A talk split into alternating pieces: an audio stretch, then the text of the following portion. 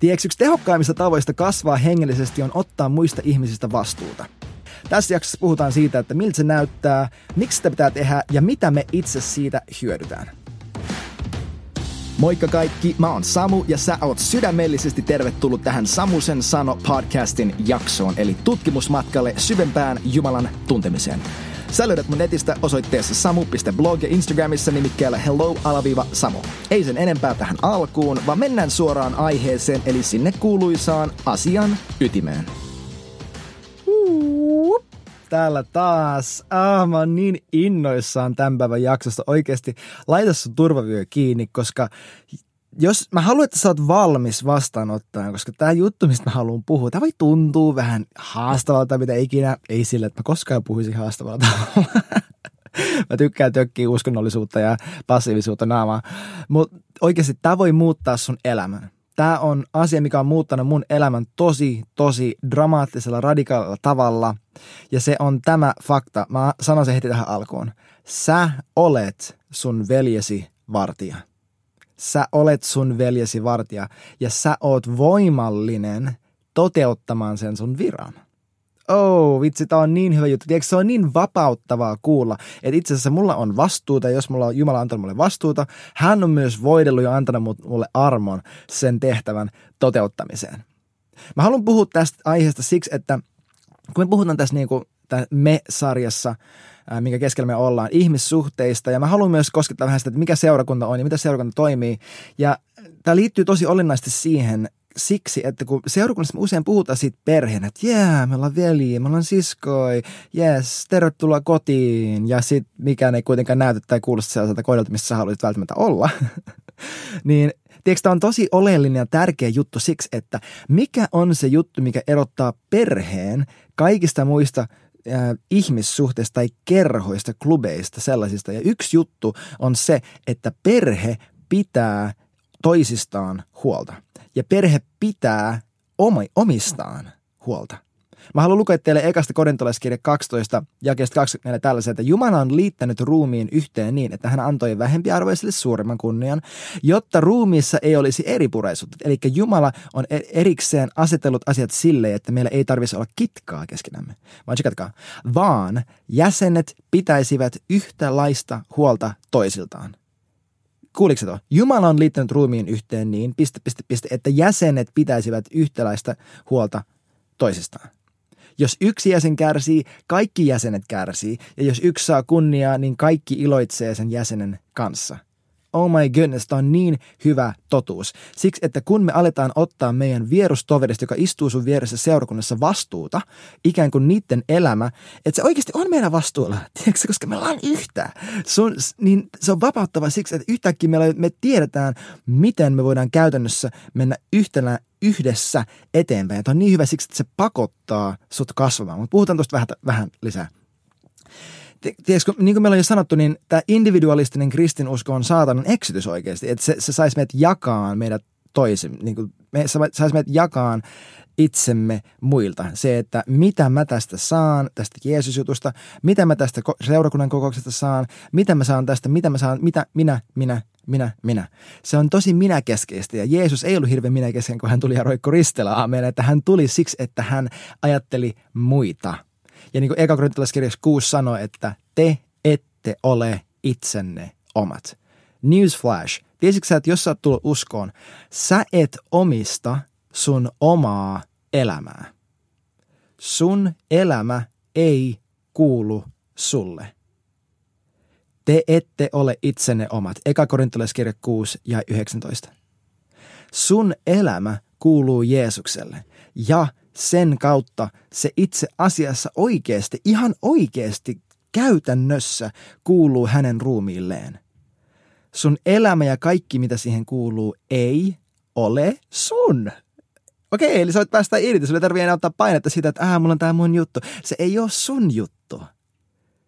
Tämä on meidän kaikkien tehtävä pitää toinen toistamme huolta. Ja ei olehan tehtävä, vaan tämä on tiedätkö, meidän etuoikeus. Mä muistan sen yhden kerran – tai siis niitä on ollut useampia kertoja, ei vaan mun omien, o, oman pojan kanssa, itse asiassa mulla on nyt kaksi poikaa, äh, vaan myös muiden lasten kanssa se, että tiedätkö, yks, yksikin aamu, kun me oltiin tekemässä jotakin aamiaista tai siivomassa tai jotain, ja mun poika, joka oli yli kolme vuotias siinä vaiheessa, se tulee ja sanoo, että kiitos, että mä sain auttaa sinua huu, toi on niin hyvä, koska silloin kun me nähdään, että jollakin on arvo, niin se on meille etuoikeus olla tukemassa sitä siksi, että me, me lainataan meidän vahvuutta johonkin juttuun, millä on oikeasti väliä. Koska sä voit pyörittää sun elämää sun oman navan ympärillä niin pitkään kuin hyvin, että sä et mene minnekään, koska sun napa ei ole pohjaton kaivo. Tai itse asiassa se on, koska se näyttää siltä, että sinne hukkuu kaikki sun aika ja energia, mutta se ei vie sua yhtään minnekään. Se ei ole portaali johonkin parempaan elämään. Se itse asiassa on ihan vaan täynnä nöyhtää ja kaikkea kuraa. Putsaa se by the way. Mutta tämä, että me pidetään toinen toistamme huolta, niin mä haluan sanoa, että tämä näkyy oikeasti käytännössä. Tämä on tarkoitus näkyy käytännössä. Tämä on niin kuin diakonisella tasolla. Että me, me ollaan anteliaita toinen toistemme kanssa. Me päästetään toisia meidän, meidän kotiin. Me ollaan avoimia toistemme kanssa. Että se on tosi niin kuin käytännön. Tämä ei ole joku metafyysinen tieks, käsite, joku hengellinen me ollaan toistemme osia toinen toististamme ja jäseniä toinen toistemme kanssa. Ei vaan ne pitäisi tätä niin tosi käytännöllisellä tasolla. Mä luen teille apostolien teot 4 ja 32 eteenpäin. Tämä on monelle tuttu paikka, mutta jos ei, niin pitäisi olla. Tsekatkaa tämä. Uskovien, su- eli sorry, ennen kuin mä menen tonne. Mä tiedän, että mä laukkaan, mä oon ihan järjeksen sellaisessa, mä oon niin tästä. Tämä on siis tämä paikka on ihan seurakunnan historian alussa. Silloin kun seurakunta on just syntynyt, tämä on heti äh, tuon helluntain jälkeen, pyhänki on tullut, apostolien mennyt ja alkanut saarnaamaan, ihmeet ja merkit seuraa. Kasoittain jengi tulee uskoon, tuhansia ja tuhansia tulee yhtäkkiä uskoon. Ja tämä on seurakunnan niin kuin eka, ekojen kuukausien aikana tai ekoista vuosista niin kuin edimmissään. Tsekatkaa tämä. Uskovien suurella joukolla oli yksi sydän ja yksi sielu. Kukaan ei sanonut omakseen mitään, mitä omisti, vaan kaikki oli heillä yhteistä. Kaikki oli heillä yhteistä. Come on. Apostolit todistivat suurella voimalla Herran Jeesuksen ylösnousemuksesta. Ei vain hienoilla sanoilla. Ja suuri armo oli heidän kaikkien yllä. Ei nipin napi riittävä armo, vaan suuri armo oli kaikki yllä. Ja tämä, heidän joukossaan ei ollut ketään puutteen alaista. Eli heidän joukossa ei ollut ketään, keneltä puuttui mitään, sillä kaikki ne, jotka omistivat maatiloja tai taloja, myivät ne, toivat kauppasumman ja panivat sen apostolien jalkojen juureen. Ja jokaiselle jaettiin kunkin tarpeen mukaan. Mä en ole sille ajamassa eteenpäin jotenkin ihme kommunistista, äh, hei jaetaan kaikille joku peruselantotyyppistä juttua, mä en usko siihen, mutta mä uskon kuitenkin tähän raamatun paikkaan oikeasti. Että siis seurakunnan, se on mahdollista, kuvittele, kuvittele nykypäivänä seurakunta, missä ei ole yhden ainutta puutteen alaista. Ei yhtäkään ihmistä, kenellä käytännössä puuttuu yhtään mitään ja kaikkien yllä on suuri armo. Ja tämä lähtee siitä, että heillä oli kaikki yhteistä tiedätkö, sun elämä ei ole sun oma, sun tavarat ei ole sun omat, sun vaatteet ei ole sun omat, sun kämppä ei ole sun omat, sun ruoka ei ole sun oma. Siis mikään, mitä sun elämässä on, ei kuulu sulle. Eli kun joku sun läheinen vaikka tarvitsisi vaihtovaatteita, niin sun kuuluisi antaa. Siis Jeesus itse suoraan sanoi, sano, että hei milloin, että et kun mä olin ää, alaston, niin te puetitte mut. Ja siis tiedätkö, se puhuu tällaisella kielellä, että se, se on oikeasti kuuluu meidän osaan saada olla hänen kädet ja jalat ja käytännössä rakastaa ihmisiä käytännössä. Jaakob 2 puhuu tästä, tästä niin mä parafreisaan vähän tätä, että hei, no mitä hyötyy silloin, että sulla on usko, missä ei tekoja? Aa, no mut veli, veli, sulla on uskoja, tai mul, sulla on teot ja mulla on usko. Ja se Jaakob vastaa siihen, että okei, okay, great. No näytä sä mulle sun usko ilman, että se näyttää miltä, ja mä näytän sulle mun uskon sen kautta, mitä mä käytännössä teen. Ja tsekatkaa, Jaakob sanoi, että kristitty, joka ei tee mitään sen uskon pohjalta, nimenomaan tähän diakoniseen auttamiseen liittyen, nimenomaan siihen. Meidän lue Jaakob 2. Hän sanoi, että tämä kristitty ilman että se auttaa muita kristittyjä, on turhan päiväinen ihminen. That's kind of a big deal. Jos sun usko ei näy siinä, että sä uskot, ah, kerta kaikki, mä annan mun elämäni Jeesukselle, mun elämä on Jeesuksen, siispä ps, mikään ei ole mun omaa, koska kaikki kuuluu Jumalalle. Mä voin antaa jotakin eteenpäin, koska se Jeesus on mun. Niin jos sulla ei ole tota asennetta oikeasti sun elämässä, tiedätkö mitä, Jaakobin mukaan sä oot turhan päiväinen ihminen. I'm sorry. It's in the Bible. Go read it. It's a good book. Ja siis oikeasti, miettikää tätä.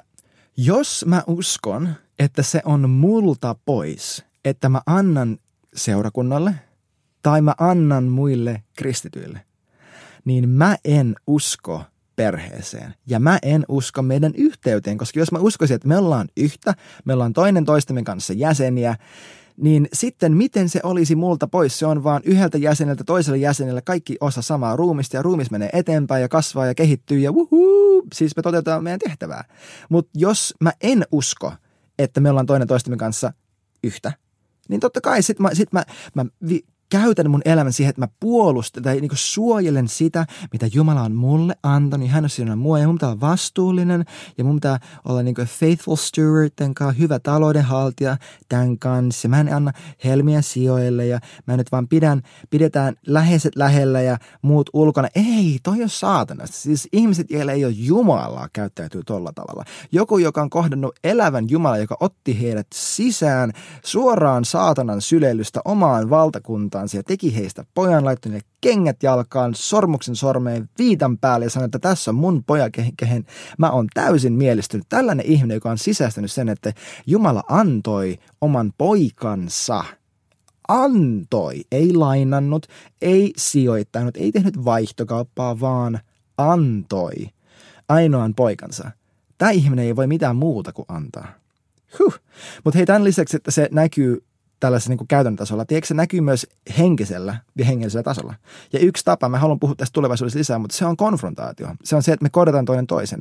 Mä on mun elämäni velkaa sille, että mulla on mun ympärillä ihmisiä, ketkä uskaltaa sanoa mulle silloin, kun mä teen jotain väärin. Ei, siis, siis oikeasti, että mun, elä, mun hyvinvointi on riippuvainen siitä, että mua uskalletaan konfrontoida. Ja siitä, että mä osaan vastaanottaa sitä. Mä haluan lukea Galatalaiskirjeen kutosesta jakeet 1 ja 2. Tsekatkaa tämä. Veljet, jos joku tavataan jostakin rikkomuksesta, ojentakaa te hengelliset häntä sävyisyyden hengessä. Eli se, mistä me viime jaksossa puhuttiin, ei sille, että mitä ihmettä sä menit tekemään, vaan sävyisyyden hengessä. Mutta ole varuillasi, että sinäkin joutuisi kiusaukseen. Eli tee se sellaisella tavalla, että sä et oikeasti vaan lähde koittaa keppiin jäällä, että sä voisit vähän ehkä tehdä kompromissi siihen suuntaan ja lipsu itse tekemään sitä samaa syntiä. Tsekatkaa tämä. Kantakaa toistenne kuormia, niin te täytätte Kristuksen lain. Toi on aika iso väite. Tiedätkö, tässä Paavali väittää, että mikä, mikä on Jumalan, mikä oli Jeesuksen laki? Rakasta Jumalaa, rakasta itseäsi, rakasta muita. Ja miten, se, miten me täytetään se? Kantamalla toinen toistemme kuormia. Tiedätkö, sul, sä oot sun veljes vartija siksi, että sä oot voimallinen. Sä oot, susta on tehty vahva pyhän hengen voimassa pystyä handlaamaan muita ihmisiä ja kaikkea draamaa, mitä elämään sisältyy. Ei elämä on nätti, ei se on tarkoitus olla nätti. Siis mulla on vastasyntynyt vauva, mä voin luvata, että se, että on perhe ja tapahtuu kasvua, se ei näytä nätiltä. Meillä on kakkaa lattialle ja kuraa seinissä ja siis it, it just happens, that's the way it goes. Oikeasti, mutta se on tosi tosi hyvä asia. Mä muistan jonkin aikaa että Jumala puhui mulle kesken yhden paaston, kun mä tiskasin, ää, mä yhtäkkiä tunsin, että pyhänkin sanoi mulle, että jos sulla ei ole aikaa siivota sun jälkeen, niin sulla ei ole aikaa aloittaa. Ja se kolahti muhun sydämeen tosi kovalla tavalla silleen, että jos mä en ole valmis meneen vaikeiden asioiden läpi jonkun ihmisen kanssa, niin miksi mä lähden yhtään edes niin kuin, miksi mä lähden yhtään niin rakentaa jotenkin siltaa siihen ihmiseen, jos mä en ole oikeasti valmis menemään myös vaikeiden asioiden kanssa läpi sitä ihmisestä sen ihmisen kanssa. Tarkoittaa, että miksi mä sijoittaisin ihmiseen vaan sitä varten, että niin hyvän päivän varalle ainoastaan. Eli me sitoudutaan muihin ihmisen kaiken sen kuran läpi, vaikka se ei olisi nättiä. Ja ei vaan silloin, kun se on nätti, koska se ei tule olemaan nätti. Kuinka usein kasvu sun omassa elämässä on näyttänyt kaunilta. Ja tiedätkö, sä oot Kristuksessa automaattisesti sun vaikutuspiirin niin sanottu hengellinen sheriffi ja kuvernööri. Tämä tulee just siihen juttuun, että kun sä oot voimallinen, jos sä uskot, kuka Jumala sanoi, että sä oot. Sä oot Jumalan lähettämä voimaannuttama, kutsuma, voitelema, voimallinen ihminen. Sä oot, siis se, mitä sä sallit tapahtua sun ympärillä, on oikeasti se, mitä tapahtuu, koska Jeesuksen nimessä sulla on valta vaikuttaa kaikkea siihen, mitä tapahtuu. Mukaan lukien sun kaveripiiriin, sun perheeseen, sulla on sun seurakuntaan, sulla on vastuu. Mulla on ihan sama, onko se niin sanottu lainausmerkissä johtaja vai et. Sulla on silti vastuu siitä, mitä sun seurakunta voi. Miksi? Koska pyhä henki on sussa. Jos sulla on ilmestys siitä, että sä oot voimallinen Kristuksessa, niin sä uskot, että sä voit tehdä asialle jotakin. Ja jos sä voit tehdä asialle jotakin, niin arva mitä? Sun täytyy. Koska with great power comes great, mitä? Responsibility.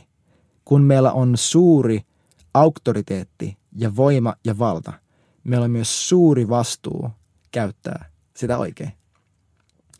Mä haluan mainita uudestaan sen, että tiedätkö, tämä ei ole vaan joku, joku sellainen niin velvoite, että tämä tuntuu raskaalta, tämä tuntuu painavalta, tämä on taakka, miksi, miksi Samu, sä, älä, älä syy, niin kuin, laita mulle synnin tuntoa ja syyllisyyttä, tämä on vain yksi juttu lisää, mitä mun on pakko tehdä. Toi on valhe. Oikeasti tyypit, tsekatkaa tämä, tämä on sun etuoikeus että on sun etuoikeus ottaa vastuu muista ihmisistä ja, ja laittaa se käytäntöön, koska tämä on niin varma tapa kasvaa hengellisesti. Tiedätkö, miten sä voit alkaa ottaa vastuuta muiden ihmisten hyvinvoinnista ilman, että sä jatkuvasti tuut vastoin sen kanssa, että aha, tässä jutussa mun pitää vielä kasvaa, tässä jutussa mun pitää vielä kasvaa, tässä jutussa mun pitää vielä kasvaa. Mutta jos sun elämä on sun oma napa, niin sit ei, mikään ei tiedäks pakota sua meneen eteenpäin, muuta kuin vä- välillä tuleva sellainen tyytymättömyyden tunne. Sekin on ihan hyvä. Mutta on niin kaunista ottaa vastuu muista ihmisistä. Koska Jeesus sanoi, että silloin kun me tullaan hänelle luo ja me juodaan siitä, siitä vedestä, mikä hänellä on meille, Johanneksen neljännessä ja seitsemännessä luvuissa, niin hän sanoi, että siitä vedestä tulee hänessä elävän veden lähde, joka kumpuaa ulospäin. Hänen sisimmästään virtaa joki elävää vettä. By the way, Jumala itse kutsuu Jeremiassa itseään elävän veden lähteeksi. Jumala sanoi, että kun sä juot tästä lähteestä, mitä mä sulle, tästä vedestä, mitä mä sulle annan, niin Jumala tulee sun sisimpään ja hän kumpuaa sun sisimmästä ulospäin. Jeesus ei sanonut, että sitten kun sä juot tästä vedestä, niin susta tulee suo Ei se sanonut silleen. Susta tulee joki. Tiedätkö, suo on sellainen paikka, missä kaikki kuolee. Tiedätkö, silloin kun vesi ei virtaa, sitä kutsutaan kuolleeksi vedeksi. Koska se, se vaan mätänee, se alkaa haiseen ja, ja se on vain niin kuin näästi, se on kuolemaa.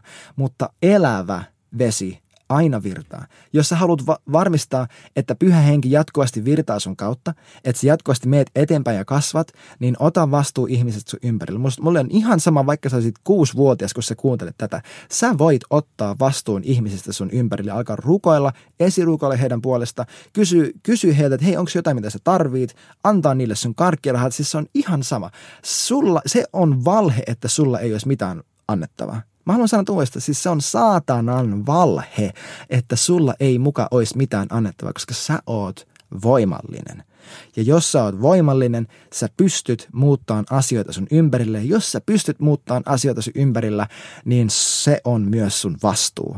Jos se on sun vastuu, niin siihen on myös kätketty Jumalan valtava siunaus. Oikeasti tämä on niin hyvä asia – Mä haluan, että sä, että sä tutkit sun sydämet, että sä annat pyhän hengen tutki sun sydämet, että onko jokin juttu, mikä pidättelee sua ottamasta askelia eteenpäin tässä asiassa. Onko se riittämättömyyden tunne? Onko se se, että, että susta tuntuu, että sä et ole tarpeeksi kokenut? Onko se se, että susta tuntuu, että sun on tarpeeksi nuori? Mikä tahansa tekosyy se on, mikä pidättelee sua, silleen, niin kuin kahlitsee sua silleen, että sä et anna eteenpäin sitä ilmestystä, sitä lämpöistä, rahaa, sitä viisautta, sitä rakkautta, minkä Jumala on sun sisimpään laittanut. Anna pyhän hengen tutkii sun sydän.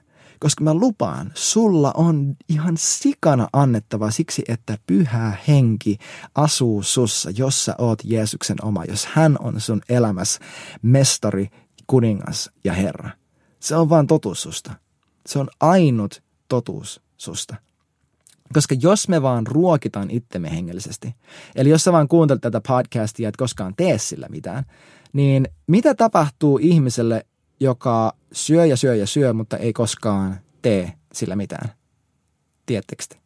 Siitä ihmisestä tulee hengellisesti pahoinvoiva, tai siis fyysisesti. Siitä tulee, siitä tulee niin kuin ylipainoinen, obese ja pahoinvoiva. Siis se, että sä ruokit itseäsi hengellisesti ilman, että sä teet sille jotain, niin se tekee susta, sulle tulee raskas fiilis, sä oot hidas tekee mitään päätöksiä ja muutoksia, koska sä juurut kaikkeen oman traditioon ja oppiin ilman mitään voimaa. Ja sä oot aina, se tekee susta uhrin, koska se aina laittaa sellaisen, että ah, mun pitää saada vähän lisää, mun pitää saada vähän lisää. Ei Jeesus sano, että menkää ja samalla kun te meette, niin tehkää näin ja näin ja näin. Mutta lähtökohta on se, että jos sä oot uskossa, sä oot menossa. Ne, ketkä uskoo minuun, heitä seuraa nämä ja nämä merkit. Tiedätkö, jos sä, mä haluan sanoa uudestaan, jos sä oot uskossa, niin sun pitäisi olla menossa. Sun ei tarvi odottaa, että sä kasvat johonkin pisteeseen X, jotta sä voit alkaa toteuttaa sun kutsua. Toi on valhe myös, jonka saatana haluaa, että sä uskot ja nielet, jotta hän saisi sut uskomaan, että sä et vieläkään ole ihan valmis. Koska mistä sä tiedät, että sä oot valmis? Sunhan pitäisi jossakin vaiheessa kuitenkin omaksua, että no itse asiassa nyt mä vaan, nyt mä vaan uskon, että tämä, mitä mun elämässä nyt tapahtuu, niin tämä, että Jumala on mussa, tämä nyt vaan, vaan on tarpeeksi, että mä voin ottaa ihmistä vastaan, mä voin, mä voin mennä eteenpäin. Tiedätkö, jossakin vaiheessa sä hyödynnät sitä uskoa. Mutta entä jos sä vaan tekisit sen jo nyt? Koska mitä sitten tapahtuu ihmiselle, joka ruokkii itseään ja he on aktiivinen? Miltä tämä ihminen näyttää? He kasvaa, he vahvistuu. He, he, he näkee, he, heillä on energiaa, he voi hyvin. Koska silloin kun asiat on tasapainossa, kun sä ruokit itseäsi ja sä hyödynnät sitä, mitä, mitä sä oot syönyt. Sä laitat sen käytäntöön, sä liikut, sä venytät itseäsi jatkuvasti. Se saa sut voimaan hyvin. Se saa sut vahvistumaan, se saa sut kasvamaan, se saa sut meneen eteenpäin. Tämä ei vaan ole sun velvoite tai etuoikeus ees, vaan tämä on absoluuttinen elinehto terveelle hengelliselle elämälle. Mä luen teille loppu Efesolaiskirja 2. Tämä on vähän mun oma vapaa käännös, tsekatkaa tämä. Niin me te ette enää ole vieraita tai sivusta seuraajia, vaan te olette osa Jumalan kansaa, hänen valtakuntansa kansalaisia ja osa hänen huusholliaan. Te rakennutte apostolien ja profettojen perustalle, jonka kulmakivi ja keskiö on itse Jeesus Kristus ja hänessä ja hänen varansa tämä koko rakennelma kivi kiveltä nivoutuu yhteen kasvaen upeaksi katedraaliksi Herrassa. Tällä tavalla hänen rakkautensa yhdistäminä, tekin rakentamalla toise, toinen toisianne, rakennatte Jumalalle hengessä tilaa, missä olla ja liikkua keskuudessanne. Eli oikeasti otetaan tästä kiinni. Mennään eteenpäin, rakasta jotain, anna niille rahaa, aikaa, vaatteita, rakkautta, rukollinen puolesta ja kato, miten sä itsekin kasvat, koska sä oot sun veljes vartija. Se oli tältä osin siinä ja kiitos, että sä olit messissä. Muista laittaa mulle kysymyksiä palautetta tulemaan. Muista laittaa kaverille hyvä kiertämään ja muista, että Jeesus on aina kuningas. Sä oot rakastettu ja nähdään ensi jaksossa.